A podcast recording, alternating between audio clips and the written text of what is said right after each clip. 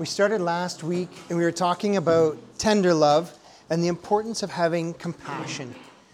The, the need to actually put yourself in someone else's shoes, to hear their story and to listen to them. And when I asked how many of you were tender-hearted, compassionate people, um, not a lot of us put our hands up. And that's okay, because we need the tough love people as well. Um, we're going to start off again with that upper room where Jesus is there, and he, and, and this is John chapter thirteen, verse one, and it says, having loved his own who were in the world, he loved them to the end.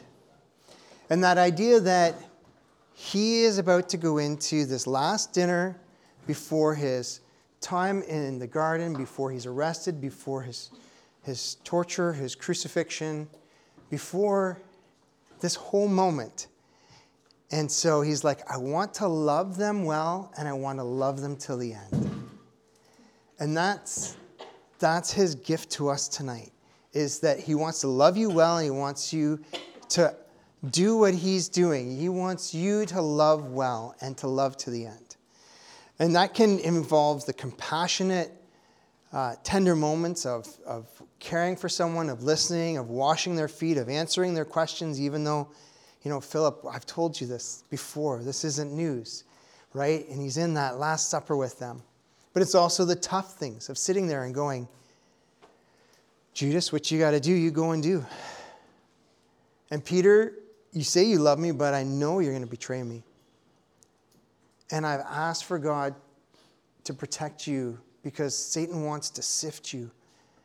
He wants to wreck you. And I I want you to be aware, like, hey, I'm here for you.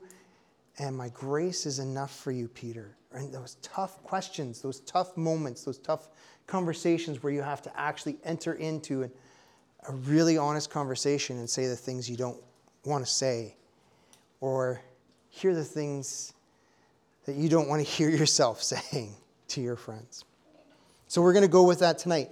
So last week we had a verse in Ephesians four, and it was to, to love one another, be kind to one another. And tonight it's Ephesians four twenty-five. So then, putting away falsehood, fal- falsehood. So then, putting away falsehood, let us, let all of us speak the truth to our neighbors, for we are members of one another. Um, how many of you want your friends to be honest with you? Right? We all want our friends to be honest with you.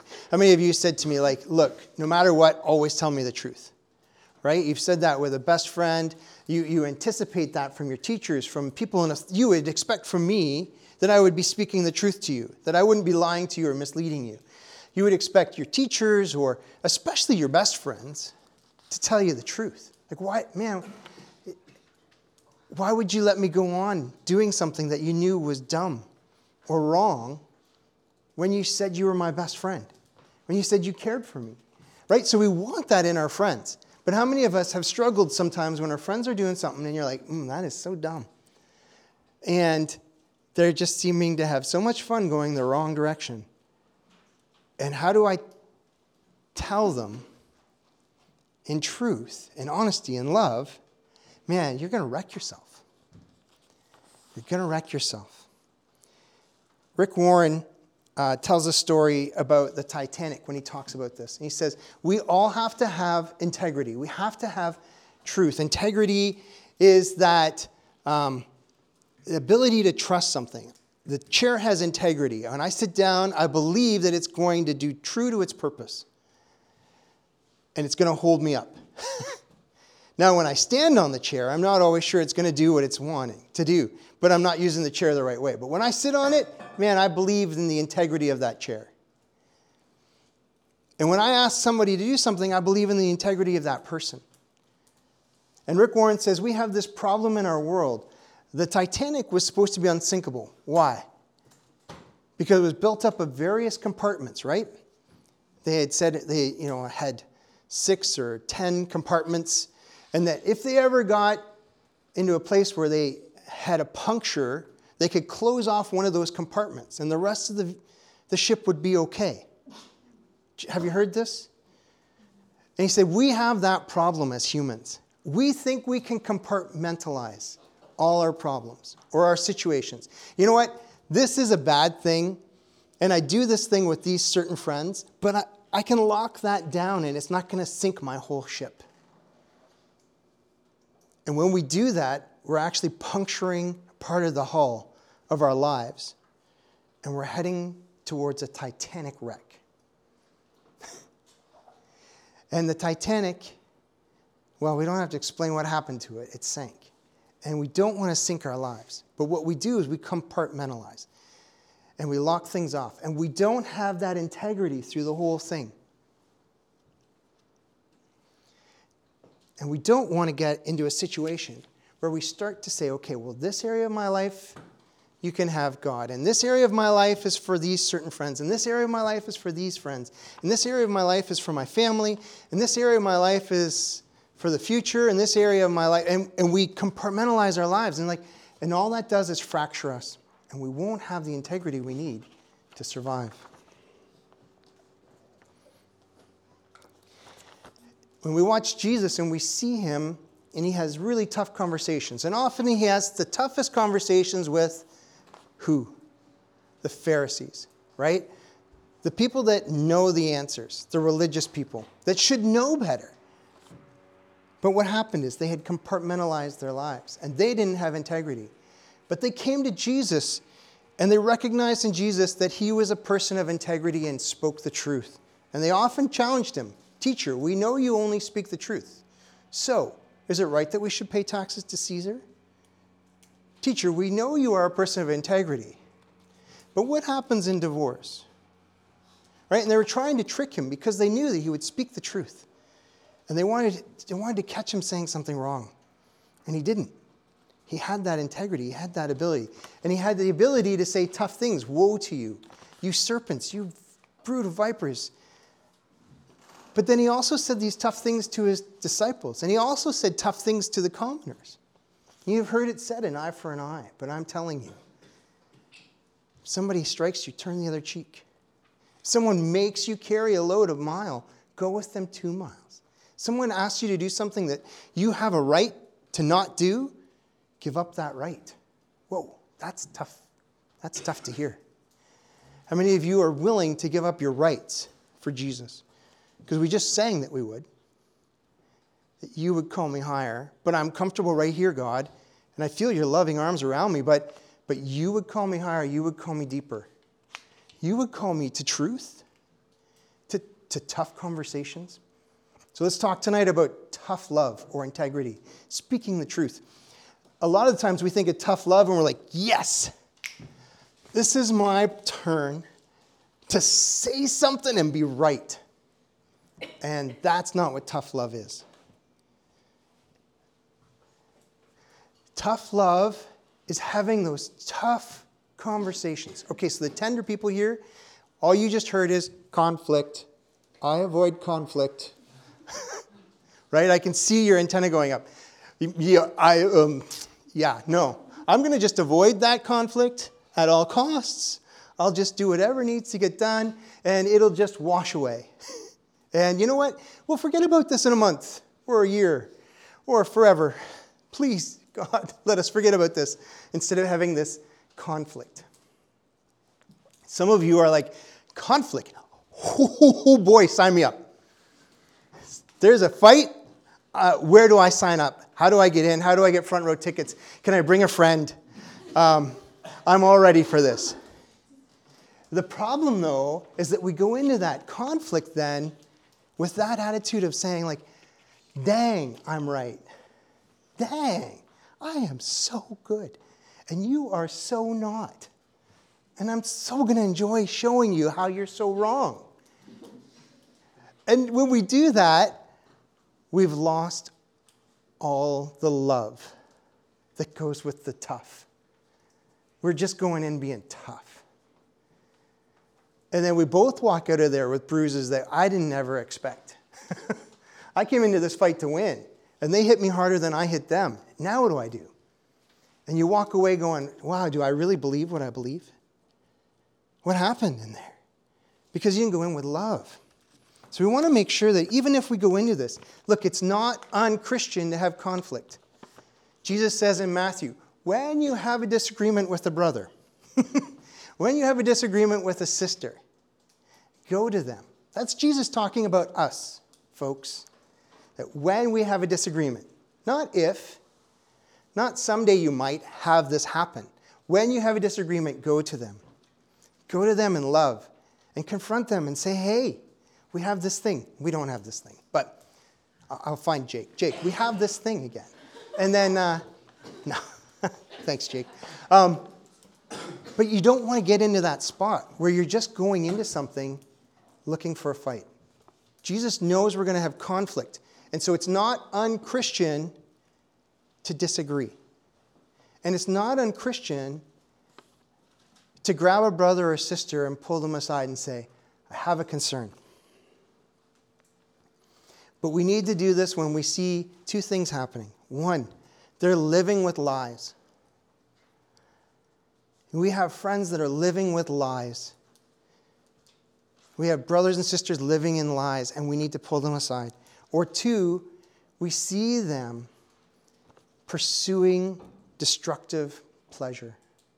They're just seeking destructive pleasure that's going to lead them to a place that sinks their boat, that causes destruction in their lives.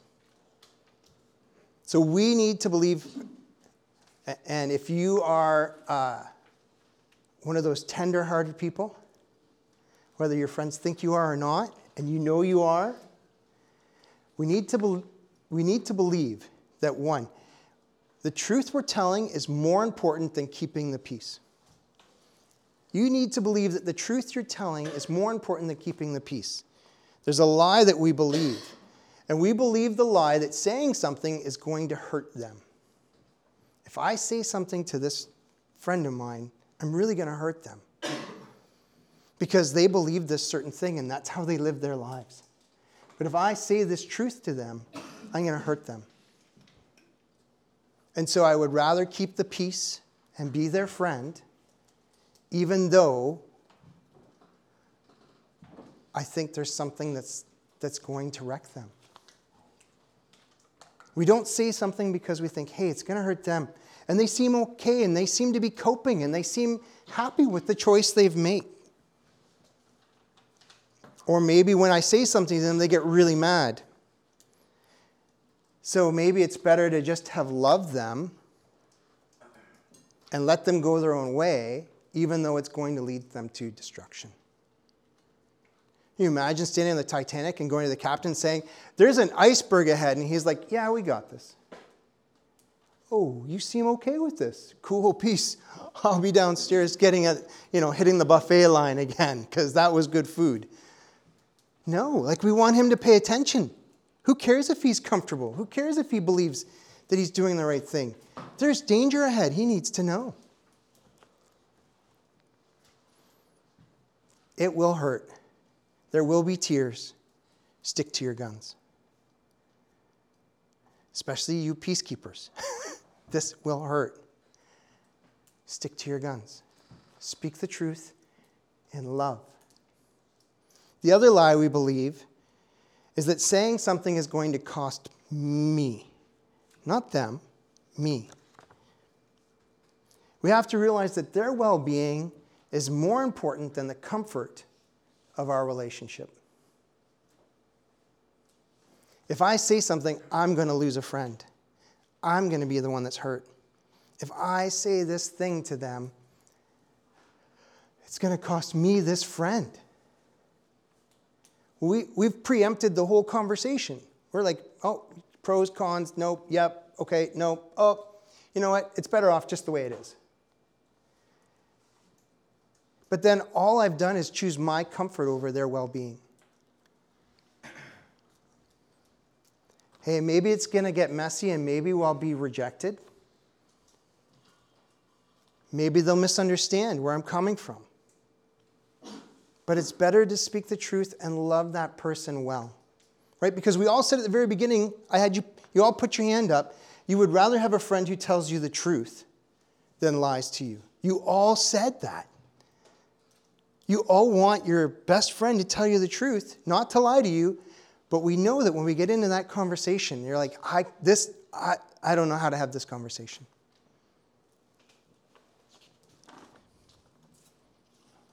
So how do we do that? How do we do that and do that with, with love? Not with our sleeves rolled up, not going in to win a fight, not engaging in a conflict because it's a chance to have a conflict. How do we do this with love so that I, I love you best and it's for your good and also for mine, regardless of the outcome? One, clarify the issue. Psalm six eleven, David prays that the Lord would teach him to walk in truth and an undivided heart. Psalm eighty-six eleven. God, teach me to walk in truth and an undivided heart, that I could have this conversation. Prepare yourself. Get to what the root cause is. What is it that I'm seeing in their life that's so concerning? What's the root? Not just the fruit, but what's the root that's causing that fruit to come out in their lives? So clarify the issue. Cleanse your spirit. Matthew seven, verses three and five, three to five, Jesus is talking to the group on the hill, and he says, look, you're so quick to pick out the speck in someone else's eye, when you have this massive plank in your own. Deal with your own issue first before you're so quick to judge someone on a little thing. So be careful. Be cooled off. Right? Take five minutes. Take a breather. Somebody does something, you're ticked off, count to ten, and then count to ten again backwards, and then count to ten. Because you want to make sure that you're going into the conversation not already heated up, not already on the defensive, not already in that place of pain or fear. So be careful and seek the Holy Spirit for wisdom. Plan the time and place. Like in the halls between classes, terrible time to have a heart-to-heart. You got five minutes. You're both going in different directions. You're like, I really need to talk to you right now. Like, are you dumb? Like, I got to get to geography. I'd love to have this conversation, right? Uh, buses are rolling in. You pull me aside and say, I need to talk to you right now. You're like, wow, timing is fantastic. Pick the right time and spot, right? It's midnight. Go to bed. Nothing good happens after midnight. When you're tired, you're not going to have a good conversation with someone. Yeah, it's emotional. Yeah, you're both crying. That's great, if that's what you really want, but you're not actually getting to the root. You're just dealing with the fruit. Go to bed.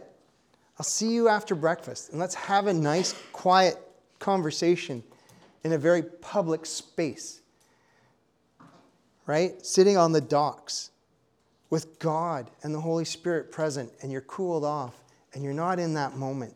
Have a good conversation. So many people say it's really important that we have a face-to-face. Here's what I've found. It's way better to go for a walk and have a side-by-side. Because if I sit and just stare you in the eye, all you do is get freaked out. Like, what's he thinking? Like, oh my goodness, why is he staring at me like that? What am I supposed to say now? I don't know. But if you're walking, you're going to be like, oh, stone, cool. So I was thinking about what you said. Right? Like you have a chance to like misdirect. Let's change the subject. Okay, I can come back now. And I had a chance to actually collect my thoughts and have a conversation. And the last thing you need to do is pray. Pray, pray, pray. So clarify the issue, cleanse your spirit, select the time and place, and pray. Relationships are worth fighting for. But we need to be sensitive to the other person. We don't go into it winning. We go into it saying, hey, this isn't an ultimatum. You need to change this or I'm out of here. That's never a first conversation with a friend. Hey, look, I hate the fact that you, you do X. But, and if you don't stop, we're not friends anymore. It's like, wow, that like you really like drew a line in the sand and said, you need to cross this line right now or we're over. Like, what? That's like a tenth conversation. Go into it really sincere. Like, I care about you. I think what you're doing isn't the best thing. So be sincere, be careful, and give a non-accusing explanation. I see you doing this. I see you doing this thing. It concerns me. Can we talk about it? Or, man, I really feel like what you're doing isn't the best thing for you. Can we talk about that? Or say, hey, I saw this thing in your life. Am I missing something? Like, what's going on? Yeah, I've been do I've been drinking a lot lately because things at home are a wreck and I just don't want to think about it. It's, it's, I just need something to take my mind off it. Yeah, I've been driving way too fast because I just I just need the adrenaline rush. I feel like I have nothing to control over in my life. Hey, I see you in this relationship. You're pursuing the wrong person. What's going on? I don't know. I just I just want to feel loved. Like, these are all like Jesus, Jesus, Jesus. He loves you. He wants you. He cares for you. He He gives you your life back. He is the source of peace. He is the spirit of comfort. I know the answer to my friend's question. So let's build that relationship. We have examples in the Bible. Paul uh, is in Galatians. He talks about it in chapter two where Peter was with him. And they were with the, the Gentile believers, and then a bunch of Jewish believers showed up, and Peter started acting really strange. And so Paul went to him and said, hey, this is not okay. He didn't go into it with the idea that we need to fight. He's like, like he's not writing to Galatians, so yeah, Peter did this, so I went and kicked his ass, and then I dragged him up front, and I made him apologize to everybody publicly. He, like, he didn't say that. He says, I went to Peter, and I confronted him privately, and I said, look, this isn't good for anybody. It's hurting the Gentile believers and the Jewish believers. And, and, and it's tearing us apart as a church. Why are you doing this? You're supposed to be our leader. And Peter repented and said, yeah, you're right. I don't, I, I got caught up in this issue.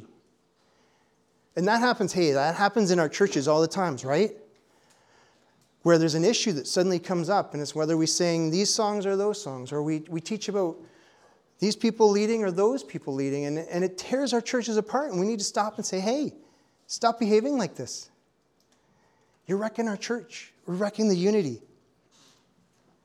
The example Paul gives us is so that we know that we can't love too much to let something happen that's going to hurt our family, the family of believers that we are. The verse we started with, putting away falsehood, let us speak the truth to our neighbors, for we are members of one another. Man, we belong to one another. We're one body. If you're doing something that's hurting you, it's hurting me. And I have to, I want to have that conversation to see why, why are you doing this? Zechariah four six, it's not by might nor by power, but by my Spirit, says the Lord Almighty. You are not the one to solve the problem. Hey, tough love people out there that love conflict, it's not your power and it's not your might. It's by my Spirit, says the Lord. And so when you enter into conflict, have the Holy Spirit as your guide. When you enter into that conversation, submit yourself to the God who loves you, and has put his Spirit in you and wants to speak through you so they see his love. It's not going to be roses. Um, it may take several humble confrontations where you're speaking the truth to somebody in love. And sometimes it does get worse before it gets better. And sometimes that friendship actually ends. And that is a tough part about loving well. So we confess our sins. God, if I did this wrong, please forgive me. And we pick ourselves up and we say, God, I'm going to go forward and I still love that person. Would you help me to do it better the next time? Would you help me to learn and to not cause further harm in this body that I am a part of? So that is our conversation on tough love. I hope, I know it's not about getting in there and proving you're right. It's actually really about loving each other enough to be what we want, to have that friendship where someone sits down and is going to tell you the truth. Because that's what we need to be, people of integrity, that they can trust our word is coming from a true, right place. Because we're living out our life in the body together. Thanks.